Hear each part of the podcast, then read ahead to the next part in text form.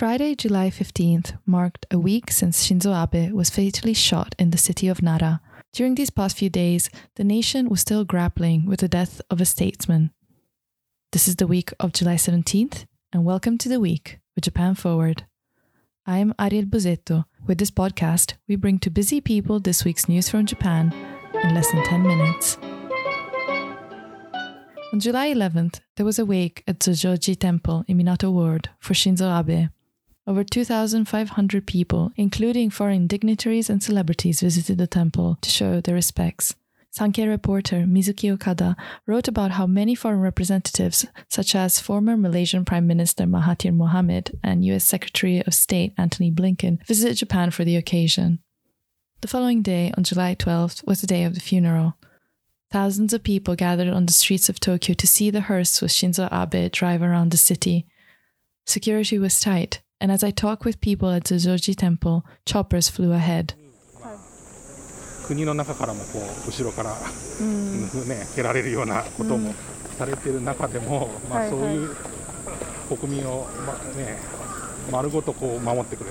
Mm.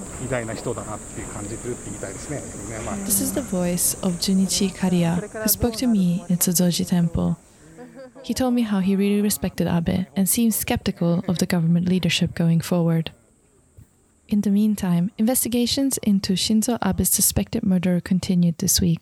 Tetsuya Yamagami told repeatedly the police that he had a grudge against what is commonly known as the Unification Church. He said that his mother donated a lot of money to the organization, which bankrupted the family.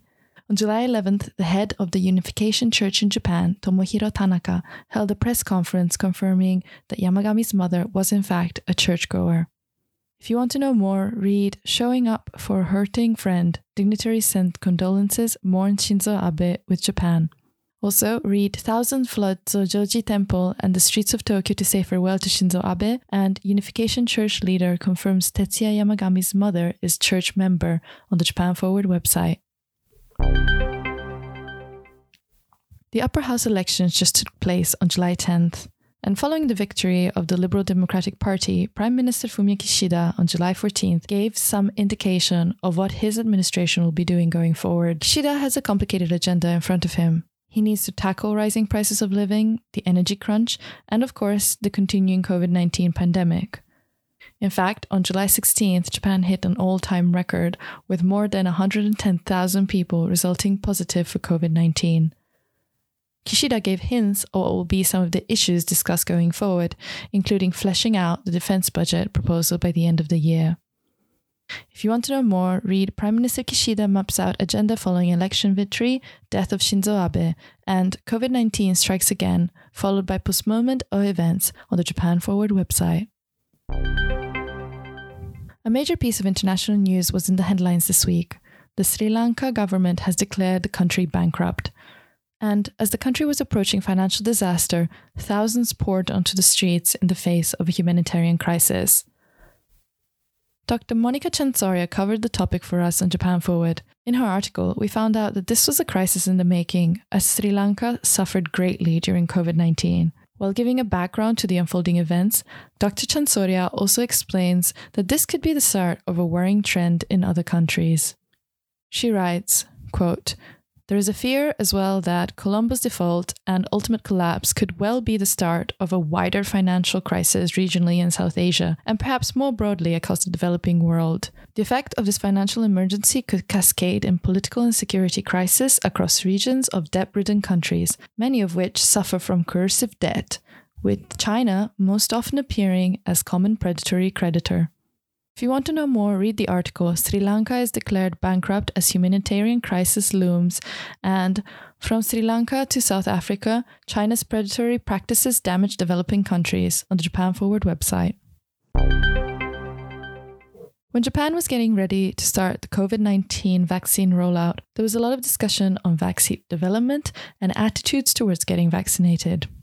Yet, the rollout has brought to the fore that Japan's domestic research is still catching up with that of other countries.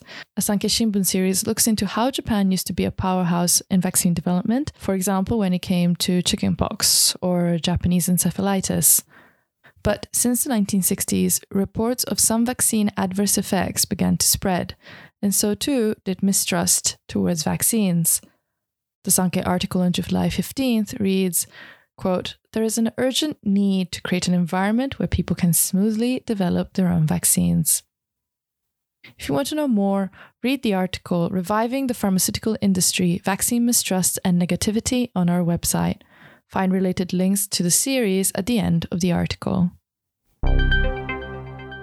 Unlike other regions in the world, summer for the past few years has often been accompanied by spikes in COVID 19 curve of infections. This has meant that the summer festival celebrations have largely disappeared from the social calendar. This year, however, Gion Matsuri in Kyoto is back in full swing. It is arguably the most famous festival in Japan.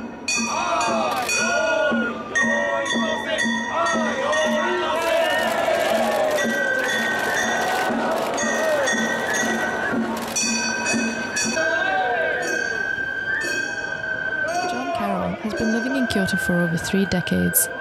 For the occasion, he wrote an article series with some interesting facts about the thousand year old festival.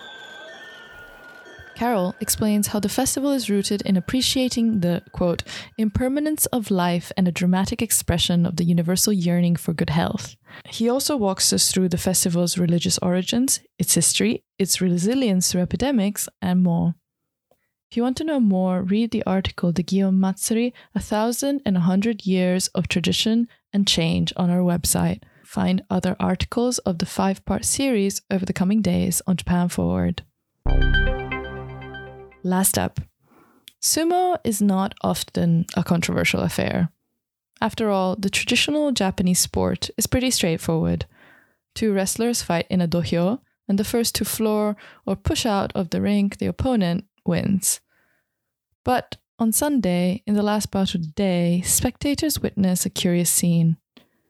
In the match between Yokozuna Terunofuji and Maegashira number 4 Wakamotoharu, the referee took an unusual decision to request the stop of the match. This decision resulted in a partial do-over, which was even jeered by the fans.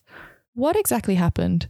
If you want to find out more, read the article Sumo Terunofuji moves into share of the lead with controversial win and Nagoya Basho. Find more articles and columns by Jim by searching Jim Armstrong on the Japan Forward and on the specialized site Sports Look. In other sport related news, this week we interviewed in our weekly Twitter space Kei Hirata. She's a successful Japanese cheerleader in the US and gave us some interesting insights into her career and her lifestyle. While I was stay in San Diego, I was trying to go to LA uh, just to see uh, NBA games. I'm traveling by myself, and mm-hmm. I met this group of Thunder fans on the train.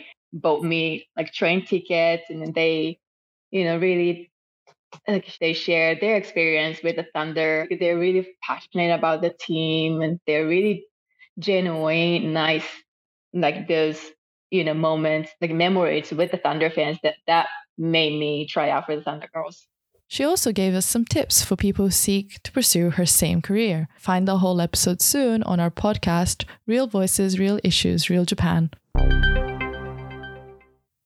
Thank you guys for listening. You can get in touch on Twitter with me at Arielle Busetto. That's all for this week. Catch you next time.